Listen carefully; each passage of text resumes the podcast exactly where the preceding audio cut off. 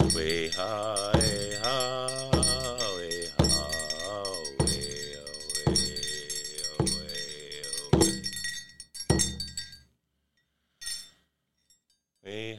We're middle of the res road. We're your hosts, Ricky and Alyssa. We're here to share the success stories of people who took the opportunity to join the trades and how these opportunities can be achieved by anyone looking for success. Our work may be seasonal, but our stories don't have to be. Become your own success story. Hey, everybody, welcome back to Middle of the Res Road. Today, we are in the studio with Joel, Lisa, Charlie, Ricky, and myself. Today, we're just going to do a little chit chat and see what's going on in everybody's everybody's life and get to know a couple people. Hello, everybody. Might have couple TV stars here pretty soon. what are you guys doing this weekend? Um, this weekend, me and Charlie, well, Charlie actually came up with the idea. He saw something on uh, Facebook, I think it was, and it said something about auditions for reservation dogs. And he said, um, as soon as he saw that post, he called me and he's like, I see us going. so, yeah. Yeah, so, um, and, you know, like I put a lot of thought and time and, um, No, you didn't. into it. Well, no, I didn't. No. I called him up and I said, Hey, what do you think about going to Oklahoma? He's like, I just seen the same thing. Yeah, let's do it. so it was literally like maybe five seconds of thought. And then I've been thinking about it since. So, in in it all, you know, like everything just happened just as it should, and I talked to Babe about it, and um, and she uh, signed my permission slip. So, So are you guys like what are you guys auditioning for? Is it specific roles or You want a lead role? You want to be in the background? whole star? Yeah. I don't know. Whatever whatever happens, happens. Yeah. So I was thinking about before when I seen it, I was like, man, I, don't know.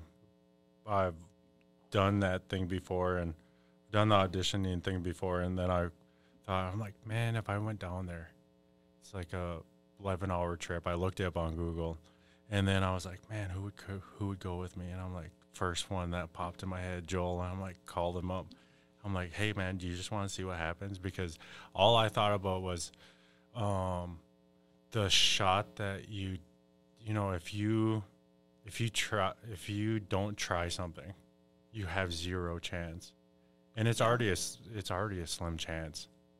I already know that. I know that the line's going to be crazy. I know a lot of people are going to be showing up all over the country to do it to check it out. And um all i know is that you know there's, there's no chance if i don't do it. So i'd rather have the chance. Rather s- to tell people like I we drove all the way down to Oklahoma to try it. Yeah, and then you don't have those what if thoughts in the after aftermath of it. Rather try it and be told no than to not even try at all. But then the crazy thing is, you know, life life is crazy and you know stranger things have happened. Stranger things have happened. True. So I you just never know. I'm pre- I'm pretty excited. I'm I've never my brother's my brother Spider he's from Oklahoma, he's Choctaw. He's trying to get me down to Oklahoma all the time. I'm supposed to take a trip with him sometime this spring and to check out Oklahoma for the first time on my own terms. And but, but it would be on my own terms going with him, but um I just you know check out Oklahoma and when we're and then when I'm driving down there with my brother, I'm like, I remember this sign. And he's like, How do you know that? Do you know? But his maybe his wife's gonna be looking at my Facebook, and she's she does, and uh, the Cho- the Choctaw. I've met a lot of Choctaw people, and uh, they're just the coolest people I've ever met. One of the some of the coolest people I've ever met. Some of the uh, strongest Anishinaabe people out there are the Choctaw Indians down in Oklahoma, and they're right on the border of, Ch- of Oklahoma and Mississippi. So the the border splits the tribe up. The spiritual people, I guess, live on the Mississippi side, and the Choctaw, pe- the other people, they still speak their language. They still know some of the ways, but to get a Choctaw name, those people have to cross. The people in Oklahoma have to cross Mississippi, and they're usually enrolled in both tribes down there, Oh, really? Mississippi Oh. and Oklahoma. And so, I've asked him. He's asked me. He's asked me about Ojibwe names and Ojibwe ceremonies, and because the people in Oklahoma, where he grew up, they don't practice uh, their ways, and so for him to get a Choctaw name, he has to go into Mississippi, and they don't allow any. They don't allow outsiders into the community unless if they're gonna be participating and living there. So you really have to be involved within the Mississippi Choctaw, I guess, to get your a name, um, anything else, participate in their ceremonies. You have to be really involved in their community, from what I understand, and and maybe that's just him hearing, you know, hearsay, but he won't. You won't know until you check it out. Yeah. So it's really interesting. It's really interesting learning about other tribes too Yeah. because they have lacrosse down there too, just like us Ojibwe, but they play rough. Like people are fighting, people are getting checked. Uh, he's showing me Choctaw stuff all the time, and so we're saying we have this up here too. We have lacrosse, we have um, ceremonies, just whatever they do. Then then they have they have a lot of different ceremonies down in Oklahoma, which I'm, I'm you know if we get to check out anything else down there, it'd be awesome. So you said that you had some acting No, background. I I do not have any acting. Oh, Pre- maybe previous auditions, anything like that? I've uh, d- I've auditioned before for Okay. the um. You know, a lot of people have auditioned for that older than America up here. Yeah, I remember when that Oh. movie came here. But you know, I started thinking about it. I was talking to my friend Heather yesterday before we went to the meeting, and it's kind of like you know, Joel's done acting, Lisa's done acting.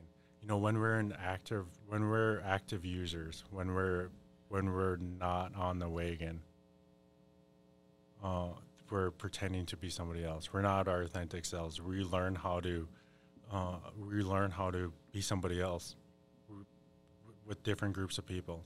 So I'm thinking of it. I'm using all the stuff that I've learned in in the meetings, in my own recovery, Yeah. and you know I already know how to be somebody else.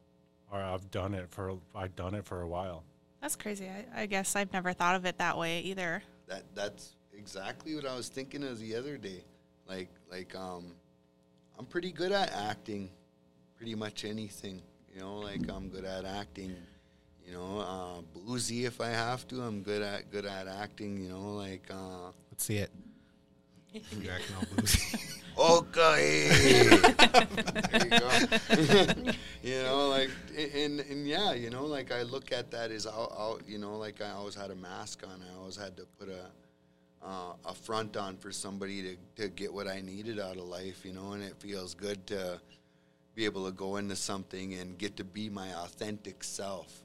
Know, and get to be who I am and who I represent. You know, like you know, and I represent, you know, like the natives up here. That's, you know, that's uh, where my lingo comes from. That's where my language comes from. That's where my personality comes from.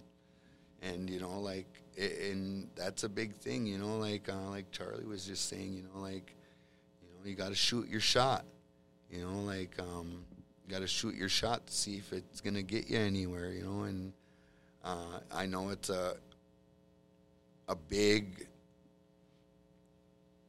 trip and maybe you know like um it's time time consuming and but but it's like i'm i'm ready you know i'm ready and, and whether whether something happens or not it's like it's about having fun True. and it's about seeing somewhere new and meeting new people and you know and i think me and charlie are pretty good at that you know we're pretty good at getting out there and meeting new people and um, seeing new things and, and understanding everyone just the way they are you know and that's you know that's the beauty of recovery you know is just uh, having a different eye for the way you see things and uh, making possibilities possible, you know, and that's what I look at it like. So yeah, this is just another tool that I get to add to my toolbox, you know, is um, going out of my way to get something I want, you know, because I, I do want it, you know, and I, you know, I've never dreamed that I'd even have an opportunity, and here it is right in front of me, you know, and it came fast, you know. Charlie uh, just made his move and shot his shot, and and it's like I'm rolling with you, you know. So that's the way it works, you know, and um, that's awesome to have people who believe in me, you know, and believe in us, believe in our recovery, and um, want to see good things happen for us, you know, and that's that's the beautiful thing about friends and friendships and relationships. And if I can add and get somebody else in the conversation here, I do learn this from person sitting right next to me because she'll show up on a dime. Just one second, Joel's like, I'm to be at this meeting. And like, all right, is Lisa going to be here? Just ask him flat out, like, is Lisa, is Lisa coming? Or he'll, or he'll let me know. Lisa, Lisa wants to come to the meeting tonight, so she'll be here. Like I, I learned how to be more spontaneous, how to live in the moment from Lisa, because she's here some days, and then when I'm least expecting it, we could be like when Joel tried to hanging in with me working out, and Tried. yeah, for a, for a week, Yeah. for a week. Well, we and then our schedules just haven't matched up, but just hearing him um, talk about him and Lisa doing things together, and you know, it's all the spur of the moment stuff. So I'm like, man, I'm just gonna do this, and I've learned it from Lisa just being here back and forth, rolling in, and it it's pretty amazing. She lives in the moment. It's the only way to live. You have to live um, life as if tomorrow won't be, and no regrets. Um, so I'm pretty proud of these guys. They're going down there. Um, they invited me, um, but I can't get off of work, so I'm supporting them financially. No, just kidding. She's signing the stipend. Don't know if I could ever do that. Just be spontaneous. I don't know. For me, I always have to have a plan. There has to be like steps on what we're doing for the day. You're you're kind of like that though too. I am, but there is a part of me who who wants to be spontaneous and just go with the flow. That's how my sister is. My sister and her friend this past summer, they just got in their car and they just went. No plan, no nothing. I'm like, but how? What about hotels? What about this? What about this? She's like, whatever. We'll Some- make it up as we go. Yeah. That's, that's insane to me. Like I, I could not. I, I love that. That that's you know, especially if you have the time yeah. and you ha- you know, like you have the financial capabilities, you have you know the the whereabouts at least, you know where you want to go, and you know, and you have friends that have your back. You know, I think that's you know, like that helps that, you know, like um, that motive, I guess, you know, just to be spontaneous and to just jump and do it, you know. Yeah. And, and that's what me and Lisa have always done, you know, like since I've met her, you know, like let's go to Valleyfair, you know, like, and, and you know, I met, you know, when I first met Lisa, we were, I was, I was really, really young, um, I don't know, fourteen or fifteen, and 27 years ago. yeah, 27 years ago. And, you know, like, and that's, you know, I never thought I'd see myself sitting right here next to her today, you know. I mean, it was never like that, you know, and, and um, everything just happened the way it did. And, you know, we got to connect on a whole different level and um, enjoy doing things, fun things together, you know, things that I never imagined I'd do. And so, yeah, she has taught me to be a, a lot more spontaneous, a lot more active. I should say proactive. You know, like just jump and do it. You you know you have you know you have the means of doing it. You have a way of doing it. Get it done. You know, and and I don't know. Now we just eat out a lot and. I, I And catch work out a lot. Yeah, and I catch a lot of backlash for that. You know, what do you what do you say? I'm well loved. but um, because of recovery is because of this possible. Like the old me, like I was very planned. Everything had to be within reason, and everything had to be ordered and hotel and paid for. Now I don't. I don't live like that. I live very spontaneous and in the moment. And with losing people to addiction, I think that's made me really live in the moment and no regrets. Live every day as it's your last. Yeah. Do you do you want to introduce yourself a little bit for the for the people who are watching? Sure. Buju Nishwashwege Gagbo Kwe Mashkazibi and Dunjaba. Um, my name's Lisa Whitebird. I'm from Bad River. Um, four years in recovery. I work for my tribe. Um, we got a new program called Bad River Harm Reduction. Um, and then I serve at a fine dining restaurant. Speaking of acting, you really have to act when you're a server.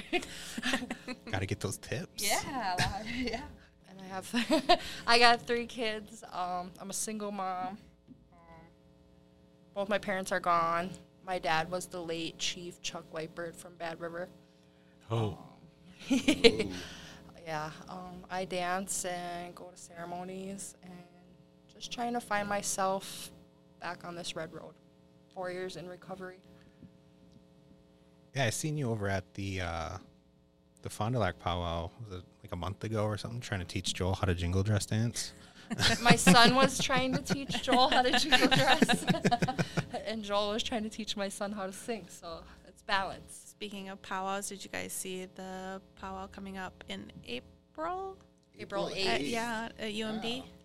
I, I miss the old powwows, you know, like that they used to have in Duluth, and um, it's nice to see them coming back after um, COVID took a break, I guess, you know, like, and that's another thing, you know, like the get-togethers are actually we're getting together now, you know, and we're able to get together, and we're able to um, get together as groups again. So it's like you know I really see like um, the powwows thriving, especially the round dances and you know like all these different postings of all these different gatherings all across Indian country.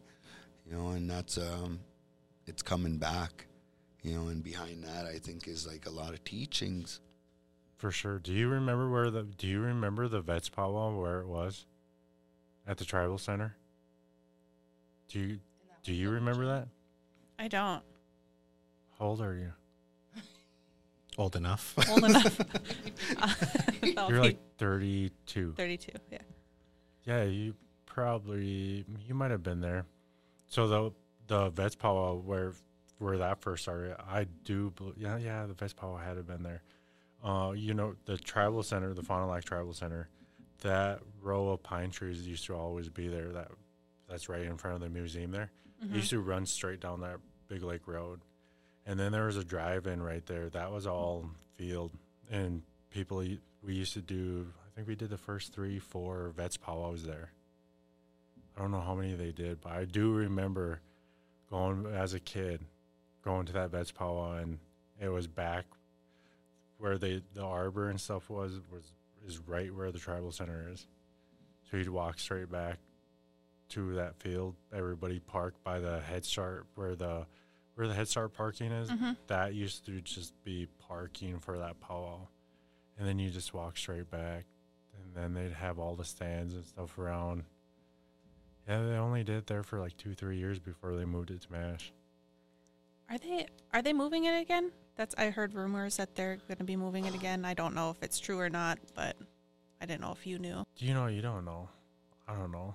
Mm. Some days I, some days I want the powwow grounds at the, the cultural center, the Fond du Lac Cultural Center, Yeah. and some days, I do see the point. Like I do see what everybody, you know, what some people say that you know we're gonna make it spend two, three million dollars on a, some powwow grounds that we're gonna use two times a year. And then I have to challenge people like, what else can we use the powwow grounds for? And so I try to create that conversation. It doesn't just have to be powwow grounds. What else can we use it for? So find if that's what the reservation, that's what people really want to do. That you know, as long as it's under under the reservation, um, I I just have to ca- challenge people. Well, what can we use it for? It doesn't have to be just powwow grounds. Yeah. It could be where people ride horses. It could be where people learn how to shoot bows. It could be a stickball field Oh, that'd half be the a good idea. season. You know, during the summer, during the winter, you know, we play stickball in the winter too. So I just think there's multiple uses and people just have to really have a good idea of what what we could actually use powwow grounds for. More so than saying it's a bad idea. I think what what else can we use it for Yeah. at this point? What about like sweat lodges stuff? Doing that over. Yeah, they d- th- so they have a sweat lodge behind the cultural center, and if you go on the Fond du Lac community page, that's a cult, that's the community health side through the through the clinic, and they and then they'll post the post the schedule for the we- for the sweats on our website fdlres.com, and if you look at the announcements, you'll see the schedules for the month. But yeah, they're doing they're doing a lot of good stuff over there. I mean, a lot of people are reaching out for help and and you know they don't really turn away anybody. I, I never, you know, people don't get turned away for ceremony. You know, unless if it's unless if it's pushing some really hard boundaries. Suppose you could get removed from a ceremony. But you, you know, most of the time people are looking for help, so Yeah. nobody's really getting kicked out of any ceremonies that I I, I, I ever heard of. Do Maybe- you do you ever run sweats? No, I I don't run any sweats, and you know what? I try not to. Um, you know, in my own recovery, when I when I l- learned how to do the funerals, I got burnt out from them. That old man, a Mick, for a long time, for a couple of years, and wherever he was going, I would be there Yeah. especially on Fond du Lac. And he always wanted me to go down to Mille Lacs, and so I started going down to Mille Lacs after he passed away. I started hanging out with Obazon and checking out what they do in Mille Lacs and Lake Lena. And I haven't been to East Lake yet. East Lake's a little bit different. I've seen funerals in East Lake, but I'm not sure how they do their their ceremony. But so I've been I've been pretty careful about not to uh, you know extending mys- myself too much. Because once you once you accept I don't know once I sobered up I wanted to learn everything. And I want I felt like I could do everything. And it's probably because I was you know 19 and between 19 and 25 I could do whatever. And I was didn't have any kids. I went to ceremonies went to sweats you know, I even at one time would go go into the sweat and uh, do the fire keeping at the same time. And I tried that a couple of years ago, and I was like, man, I'm not I'm not 20 anymore. this is hard work. This is now it's hard work, and so I try not to ex- extend myself too much. It's a personal thing. It's Yeah. it's trying to keep myself sane. And then you know at the same time not be afraid to learn and not be afraid to say no. So what i uh, what i've done now or recently is you know it's hard. It's really hard to somebody asks me for help somebody asks me to do a service somewhere you know i've traveled to white earth uh, just got asked to go to red lake and i said no. And went up to Nett Lake before done two funerals up there and sometimes I just have to say no. You know, I got four kids now, and I have a job. That you know of. Yeah, that that I know of. yeah, there you go. The, the good joke that I know of. Yeah, but you know, you never know. Maybe some, some one one kid comes out of the woodwork somewhere. Maybe in Oklahoma. Oh, Hey, there he is. there he is. No, but seriously, um, I try not to extend myself too much and and learn how to say no. And some people might ask, like, "Hey, you want to learn how to run a sweat?" No, not right now. I want to do that right now. And then even even anything with ceremonies, anything to do ceremonially, I really do consider, can I take this on?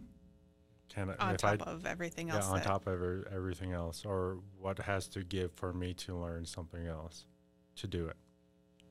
So um, there's a really give and take, and then you know, for whatever reason, um, you know, I have a I've been on, you know, been able to tell people no, and it's one of the, it's uh, something new that I've learned in my life is how to tell people no and stand by what I, you know, stand by that mental health and emotional health, spiritual health, physical health.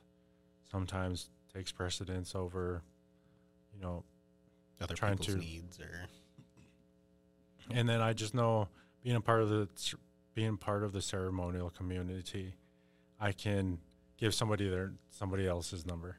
Here, ask them. If it's over in Leech Lake I mean, I've said no to people in Leech Lake too, and then I don't like stepping on people's toes too, because if somebody asks me to go up to Red Lake, I'm like, man, why didn't you ask so and so? They're always doing it up there, and but I understand like even doing funerals and being one of the people in Fond du Lac to do them. You know, yesterday I got to go to my cousin's funeral and I got to show up late at 11 o'clock, still offer my tobacco and sit down and participate and not have any expectations of of making sure everything was taken care of. So, you know, that's nice too. oh, I appreciate like, that. Not having to run it. Yeah. And not having to like wait for people to get done eating, not have to wait for people to get done offering their tobacco or finish smoking or whatever, you know, and then and then not worrying because it's a it's stressful no matter what ceremony you do. I think it's stressful. There's a little bit of stress with every ceremony. It could be a sweat, it could be a naming ceremony. I think it's just, you know, ceremonies majority of it's in the good intentions. What I liked, uh, there's a, there's a good. There, maybe you guys can get him on here. Um, this guy from White Earth, well-known Ojibwe person from White Earth, and you know he explained to me what Tommy Benjamin or no Tommy uh, still the deceased said, like it's ceremonies are 96% good intention, 3% being able to talk Ojibwe, and 1% being able to listen. And it kind of changed my thought about what ceremonies really are when he said that. So it's majority of it's good intention, but then there's a stress of making sure, you know, the elders stressed to me a long time ago that, and they still stress to me, that you have to know the language when you're doing the ceremony because you don't want to mess anything up. And when I first learned how to do the funeral, a Mick had shared with me. He said, if you ever get somebody lost on the trail, at the end of your life, you have to grab them along the way. Oh, really? Bring them with you. You'll find them on Wow. the trail waiting because they won't know what to do. And so I asked Obazan about that. And Obazan kind of started chuckling and he said, I think he was just messing with you. so for a long time, for like five years, for five, six years, I thought about that and I always worried That's why you're about so stressed. For five, six years, I thought about that and that's what man maybe that's what uh, Mick really believes because that's what he told me and that's how serious to take it. Yeah. so I always I always try to do it better than I did before. And I still get nervous doing ceremonies. If it could be talking for it could be just opening up the uh, tribal council meeting. It could be opening up uh, the state of the band or any event down at Black Bear. It could be talking for a smudge walk I, re- I there's a little bit of nervousness to not, um, you know, I get in my head uh, in with with Ojibwe, and then because I I'm a second language speaker now, and I'm proud to say that. But then I do am I going to say too much? Do I ask for too much for people? Do I put too much on people? And then do I not say enough? So I'm trying to find the balance of how much do you ask for and how much you don't ask for right now in my life, my journey right now, where I'm at, with ceremonies, asking for things, using my own, using my tobacco, talking for somebody else's tobacco. I, I consciously think about how much am I asking for people in their lives. So I then I get stressed out. There's a little bit of stress to it. But then when I get done I feel pretty good. No matter what, you know, it's all all good intention. I was always told that even if you didn't know how to speak Ojibwe and like you wanted to do a ceremony or something that or like even if you're just praying that you can speak English and the spirits know what you mean. But I mean that goes to the differences of like teachings from different elders too. It's kind And of it's if they were being nice to you. yeah. if you didn't know Ojibwe, because I know Ojibwe, and so, you know, even hearing the teachings in the language, you know, when when we start talking oh, Ojibwe to each other, we might be in a group of people, and we might just, if if an elder wants to say something about somebody, or if his elder wants to say, hey, this is what they're what they really mean, or this is what this is what you should consider, or you know, just to have a conversation in Ojibwe, oh, you know, a kind of secret conversation. So we we drop right into oh, Ojibwe. I do with my friends all the time. We could be rolling somewhere, and if we're the only ones that know Ojibwe, we'll start talking in Ojibwe.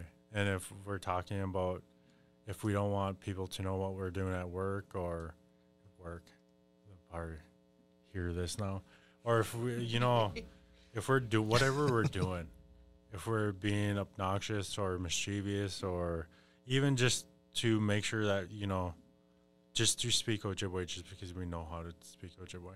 We know a little bit of the language to be able to converse in the language. You know, we'll do that, you know. And speaking Ojibwe, just for the sake of speaking Ojibwe sometimes. But with the elders, you know, what you said about the English, with the elders, what they said about English, they never told me that. They said, you know what, you need to know Ojibwe. Even uh, uh, Mick, he was pretty strict. Said you have to know Ojibwe to do the funeral. There's no way around it. For you to go in the sweat lodge, you should know you. You when I first started learning Ojibwe, especially when I moved to Minneapolis, I knew I was going to Mille Lacs eventually. that- that's they had like 80 speakers at the time, 80, 95 speakers at the time. So I knew I was going to Mille Lacs, and my professor and one of my good friends, Brendan Kishkitun, he just changed his name. Um, Brendan would tell me that you know the first ride up to Mille Lacs, I can still remember we're going to Mille Lacs and we're going to be working with Elfrida Sam at the time, Marge Anderson, and Dorothy Sam. And there might have been one or two more elders up there. Dorothy Sam is no longer here. Marge Anderson is no longer here. Elfrida Sam Okadak is still kicking it down there in Mille Lacs, feistier than ever. and but I, it was my first time that I got to work with speakers and ask them questions. But I know on the ride up, he said, "You know what? The elders are still pretty strict up here." And I'm like looking at him, and maybe I'm gonna misquote the story, and he's gonna, if he happens to listen to this, he'll call me up and say, "I never said that." But no, I do remember him telling me specifically, if you go in the, they they'll tell you if you go in a sweat, no one should go in a sweat if they don't know Ojibwe. That's kind of how hardcore it was at the time. I was 19 years old. This was no 9, 19, 20, 21 somewhere there. That was 14 years ago now, 15 years ago, and and then I got the tail end of it. It was it was it was a time where the elders were accepting that people you know, kind of accepting that people maybe maybe our language isn't. No one wants to really learn our language. So out of survival, maybe out of survival, that's how you heard that. You know, do the you know if you don't know Ojibwe, use them as much as you can. Yeah. And but when I was getting into it, the elders had the strict teachings. You have to know Ojibwe. Even a Mick when he took me under his apprenticeship, maybe seven years ago, eight years ago, he was pretty strict. He said you have to know Ojibwe. You have to know exactly what you're saying during the ceremony. And then he told me, so get somebody lost, you're gonna have to find them. and I'm like, dang, that's a lot of. That'd make me not want to do funerals. Yeah, it's pressure, pressure, a lot of pressure under that. You know, like that just telling you that. I suppose that encouraged you to do, you know, like to learn more too and To uh, have a better more, maybe. understanding of the language. Maybe that was his way of motivating you too. You know, to like learn more, or you know, like understand better. So when I started learning ceremonies, when I started learning the way the way the elders speak, especially during ceremony, it's kind of about there's the ritual and then there's the speeches. And the speeches kind of roll generally the same. And once you kind of once you figure out, you know, this is what they're going to talk about and then this is what they're going to talk about it changes my it changed my entire perspective of ceremonies because I was a when I sobered up, I didn't feel like I was Indian. I didn't know who I was. I I, I was born brown and and I was born enrolled in a reservation and I didn't know what that meant. I didn't didn't have any concept. And ceremony, I always thought ceremony was more than powwows but then I was too afraid to do any of that stuff. So when I started rolling in ceremonies, I kind of just didn't really even understand it. You know, I started talking Ojibwe, and even though learning different prayers, I kind of still knew like everything that was written down at the time, Serenity Prayer or a morning prayer or whatever you would see on Facebook in the early days before it became Facebook today. You know, I kind of just that can't be ceremony either. That's not really ceremony. But then I learned that you know some people have their own ceremonies and people do it their own way. But then you go into our ceremonies like down in Mille Lacs, there's protocol to all of that stuff, and there's a way to do it, and people are really proud of that they've maintained that. They maintain that um, way of life and i'm proud to say that you know those elders down in Mille Lacs, they kind of like welcomed me into their communities and taught me how to do ceremonies and and there's the way we do our ceremonies down in Mille Lacs. There's a protocol, there's a way to do them, and we don't really change much and they don't really change much. Sometimes I'll, you know, I'll say we, being a part of the commu- being a part of the community down there, but then it's they because I'm at the same time I'm just a visitor that got to hang out with the elders and got to listen and got scolded by them and and um, not be afraid of getting scolded by them. I think the the one thing that I took away from learning ceremony and learning how to and that's kind of like acting. I didn't know what the hell I was doing. I didn't even learning how to do funeral, learning going to our ceremonies in Mille Lacs, going to drum ceremony. It's sometimes it I rem- I'll remember I didn't know crap when I was 19, but now I'm here and I get to listen. I understand what's going on and so that's where th- when I roll with new people or when I try to teach people, I always remember that, you know, I might have knew two or three words when I sobered up, and that's the possibility of, you know, adapting that way of life, and it was through this, seriously. Um, Dan Jones had taught me how to do this one prayer, and all I asked for every single morning for three, four, five, six, seven, eight months at a time. Almost every single morning, I would go put my tobacco out because I didn't know how to, I didn't know what else to pray for. The only thing I knew was like what was written down, and and so I was always asking the spirits to help me speak Ojibwe. And you know, it's, really just the tobacco. I never forget that. I never forget why I I'm able to speak Ojibwe and why things happen the way they happen. It's full belief that um, something bigger than myself put a bunch of language in my life and it, and- and myself. I wanted that for myself. I wanted I couldn't just forever say, "Hey, help me speak Ojibwe." That would be boring. There's like, how do I say help Joel out with his recovery? How do I say help Lisa out with raising her kids? How do I say help you guys, you know, maintain being happy? Like there's so many different things, you know, as learning gratitude and learning how to be grateful. I, I just learned how to. Just, you want to learn how to say more and more things. I should learn how to say like help me have more babies or something. Oh my god. That's what No. I was, I was, I was just thinking about Ricky and Alyssa. That question you just asked them, how to help them. you know, um, I have four kids, Yep, and a pro. and the first person I talked to when um, I was sing- newly single again, four months ago, five months ago now. Elderly woman, I work with her every single day, and then my good friend Lee. They both said, you know, I'm like, I'm thinking of getting fixed.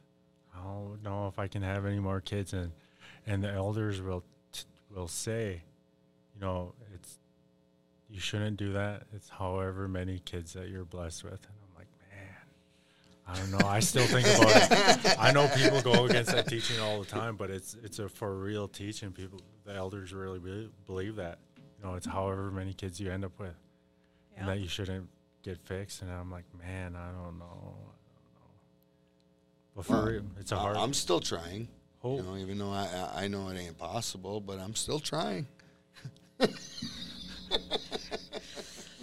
I think one's good enough for me. comment on that? I'm gonna plead the Oh, you fifth. got one? I have one, yeah. Do you have any? Just with him?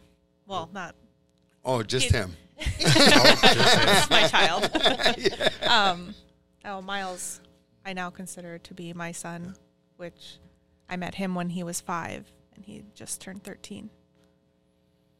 I was 14 when he was born. You were 14? Yeah. Dang. turned- See, you Mille Lacs people, man. You- I'm not from Mille Lacs, though. Yeah. Or you, I just grew up there. Sisseton, right? Sisseton, yeah. Yeah, you. Oh, that's all you Sisseton people roll. Yeah, I um, hear you. I turned 15 two weeks after he was born. But First time didn't turn out too good for you, did it? uh, no, he's like that wasn't the first time. yeah, it was. Yeah. yeah. Really? No, it was like I my ju- my first girlfriend. I ended up knocking her up, but I don't know. I mean, I feel like Planting the seed, we call it. Not knocking Oh. her up, planting the seed. I feel like it's been a be- it's been a good thing just because it's like kept my head down and more focused on me and made me grow up faster. I guess so. I like wasn't running around with all the res kids and getting into trouble and just stuck at home because I had a kid. yeah, More responsibilities. there Yeah. you go. What's it like down there then? Do is that like a normal thing or is that not a normal thing? Or Yeah. once in a while? In Mille Lacs, No, Sisseton. I don't know. I never grew up there. Or you didn't grow up in Sisseton? No, um, when I had my kid, I was living in Anoka. Oh, okay. Yeah, so Sneaking around in Anoka. Sneaking around was yeah, I can feel it. You started young too, right? Um, I had my first one at 19. That's young. That is young. Yes, it is. He's um 25 this year. God damn, how old are you? 19. No, I'm, I'm going to be 44 this year. Holy. Yeah. Pretty good looking 44 year old, huh? Almost an elder. at me. I started at 28. I'm just glad I, I waited. Yeah. But then, you know, I sobered up at 19, so I was still growing up, still responsibilities, still understanding, you know, gotta gotta do whatever I'm gonna do to live a good life. Yeah. And that was college. And so when college took precedent, it was like it was like having a kid, being responsible, flunking once in a while. So you never, you didn't have a girlfriend until you were 28? Correct. no. No, um, I'm just, you know, whatever, Whatever happens, happens. whatever happened, happened. That's awesome. That explains it all. Yeah. See, I'm I'm kind of happy I started young because I'll be 32 when he's 18 years old. Yeah. You know, I'll be he'll be off doing his own thing. And I'll still I'll still be young. No offense, Joel. Yeah. Just kidding. None taken. Yeah, but you're gonna be a you're, you're gonna be a grandpa. grandpa at like if he follows in my footsteps, I will be- 28. yeah. Nope, I did the math on that one. That's next year. I- I'll just say, don't, don't ever call me grandpa, call me uncle. Yep. That's scary to think about, though. Like have, having Miles have a child next year. That that blows my mind. That Yeah, It's crazy. just you know, like following the the Don't footsteps of say his it. Don't say poppy. it. he's he's trying to teach him to That's not follow in his footsteps and Yeah. that's good. Those are Break in general, like gen- I can't even say it. Generational. generational trauma. yeah, that's what it is too. You know, um, communication. I think is is like how how our kids are gonna understand to live a better life. That's- you know, like that's a huge thing. Like you That's know, what I always en- encourage too. Is like if even if you think you're going to be in trouble for it, just come talk to me.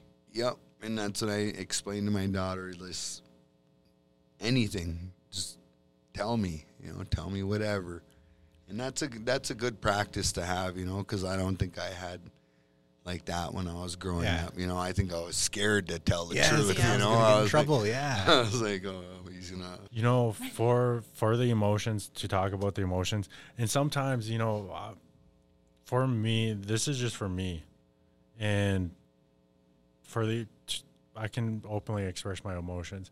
I can even let people mess with my emotions, like if or my perspective. Maybe not the feelings. Feelings can change. I can understand that. Feelings can change for me. My perspective, wide open. If somebody wants to convince me to vote a certain way. Tell me all about it. I'll listen. Maybe I won't listen all the way. I won't listen. Like my maybe my mind's already made up. But if you give me a good argument, I'll listen to it. I'll let people mess with the way I feel about a subject, my perspective, and I feel like people can. That's where people can help me grow. But when I make a decision, I stick by that decision. I don't, and not everybody's like that. I've, I go to therapy. I ask my therapist this. I'm like, man, some people need help making decisions, and I don't like that because for me, if I make a decision, I'm not blaming anybody for it backfiring. If it's if something's to backfire, it's to be on me. If I made a decision and it was a poor decision and it didn't work out, then that's on me. And then I asked my therapist about it. I'm like, that's how how it usually goes for everybody. She's like, no, a lot of people out there need help making decisions. That's where you can influence people's minds, is helping them make a decision. I'm like, man, that's so backwards. I just don't get it. I, and it's hard. It's hard thinking about it because I've never thought about life like that. I never handled life like that. So, you know, change my feelings and then learning like people said, people have told me, especially this year, learning how to openly communicate my feelings, how I feel about a subject. Hey, those are my feelings. Don't try changing them. This is how I feel about the subject. I'm like, well, you know,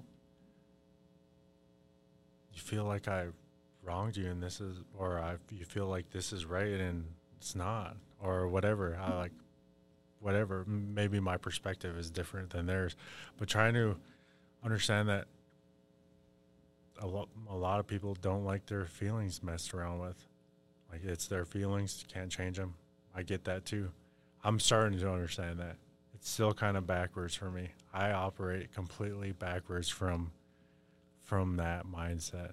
You you remain very calm. You know, and like you, you've really taught me that, like just to remain calm no matter what, and even you know like Lisa said she sees that like she's like you're always just so calm about everything. She was like like even um like in situations where she probably would get kind of frustrated or mad, she was just like, and you're always just calm about it. And you know, like, and that's something I, you know, like I learned that, you know, like not to just fire off and and you know, like put it put it into a, a negative situation. You know, it's just like just let it be, just the way it is. That's the way it's supposed to be.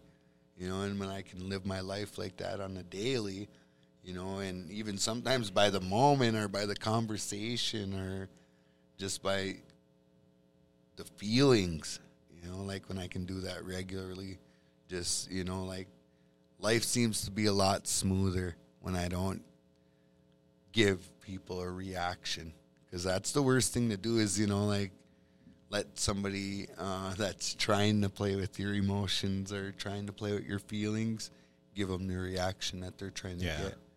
You know, I mean, you could be really be feeding their, you know, feeding their fire, you know, and and, and you know, like in recovery taught me that, you know, like kind of recovery, just not everything needs a reaction.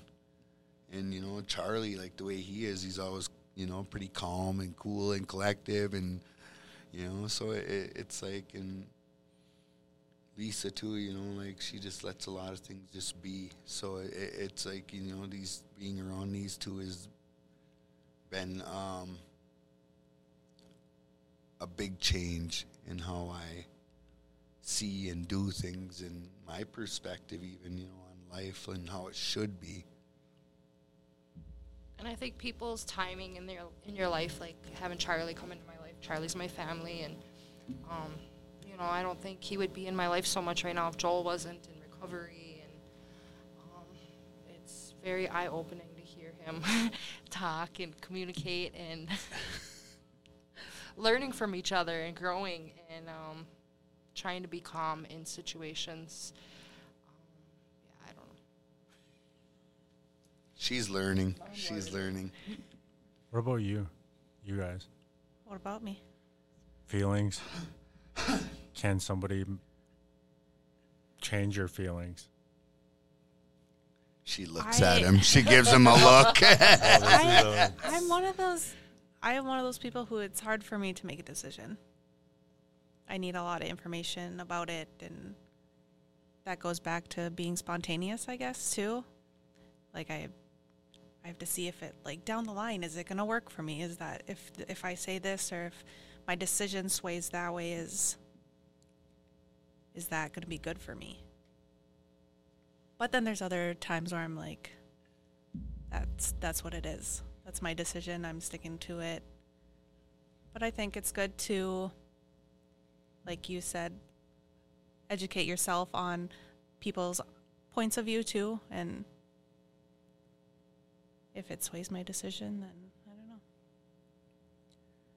somebody said it best for like my personality it's like um like a be like water just kind of go with the flow for everything and oh, Bruce Leroy. That was Bruce Lee. Was it Yeah, I don't know somebody Leroy. somebody told it to me like you have a be like water mentality i was like kind of yeah i go with the flow with a lot of things and um with people i don't know really well i don't really give them a reaction out of like if they they're mad at me or if they're trying to say something to make me mad i usually very rarely do i ever like give in to those those kind of people um kind of like what you were saying joel you know just some things don't need a reaction. Me growing up, so I was, I lost my mom at 15. I was forced to live with my grandparents, and my grandpa is an old Vietnam vet who, you know, he was had a mentality of like raising us with the military kind of structure. So that didn't really give me a lot of chan chances to process emotions. So it always came out in anger. And so I think learning a lot of lessons and going that way has helped me get kind of rein in my anger and my emotions and stuff like that. So I kind a young dad. Yeah, I have to. I I will admit I did mess up a lot. Used to yell at him. Used to be like the drill sergeant that I kind of was grew up with. But I kind of realized that that's not how you get your kids to see you when they're older. you know, it's. But I learned a lot from my uncle. He's he's raised three of his own, four that aren't his, and I always call him. And anytime I need parenting advice or if I don't know what to do, and you know, he kind of tells me like the biggest lesson I learned from him is you can't force them to be who you want them to be. Like they're their own little person. They're gonna grow up however they want, and their personality is not gonna be what you want it to be sometimes, and just gotta guide them. Be like water. Yep, you like There you go. water. That's yeah, yeah. That's that's a really good lesson right there. Like just be like water. Just adapt to how it is, and that's I believe that too. You know, I mean, like um, you know, there's a reason that we're all here, right here, right now. You know, because you know there's a lot of people before us that adapted. You know, like to the life as it was. Yep. Just in you know like that downflow. You know that that you know blessed us with our lives today, you know, and like a lot of, you know, like they had to adapt, you know, to get us here, you know, today. So that's, you know, I'm, I'm very honored when I think like that, you know, like, and I'm grateful that, you know, that we do get a chance, you know, and get to try to, um, make a different in difference and do things different today, you know, like for our children, you know. Like, Yep. Well, I'm excited to hear your guys' how your trip goes and And blog it so we can Yeah, see it on Facebook that's- too. that's what I wanna do, Facebook you know, page. just- on the road, you know, just blog a little bit. And yeah, go kinda live just- if you need yeah, to. BS, and I'll, I'll try to do it live off the middle of the Res Road page, you know, and yeah, so make sure you check it out on Facebook. Maybe we'll Joel stop by Charlie's the blogging. biggest roll of rubber bands. Oh, Is that is that what is that going through Oklahoma? that might be. yeah, I think I don't that is. Yeah, maybe we'll stop by there and see if you can climb up there. Or maybe, you know, take a road, you know, take a round trip all the way back. Hit a whole bunch of different spots. Trying to hit a couple. We're, we're taking my or- car. No, not we're taking my car, so Grand we'll go all the way around. Grand Canyon. Just, he's already hitting got up the in his mind. mountains. No change in his mind. He made a decision. Go down towards the border. Oh, They'll keep me. I know. He's, he's got a I job know. here.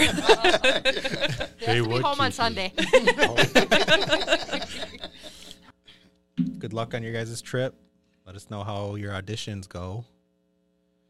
And and don't forget about us when you're famous. oh, Oh, never. We'll still we'll put be. it out in the universe right now. We'll still be here every Tuesday. the next Adam Beaches right here. All right, guys. Thank well, Hey, we will see you next week. Out.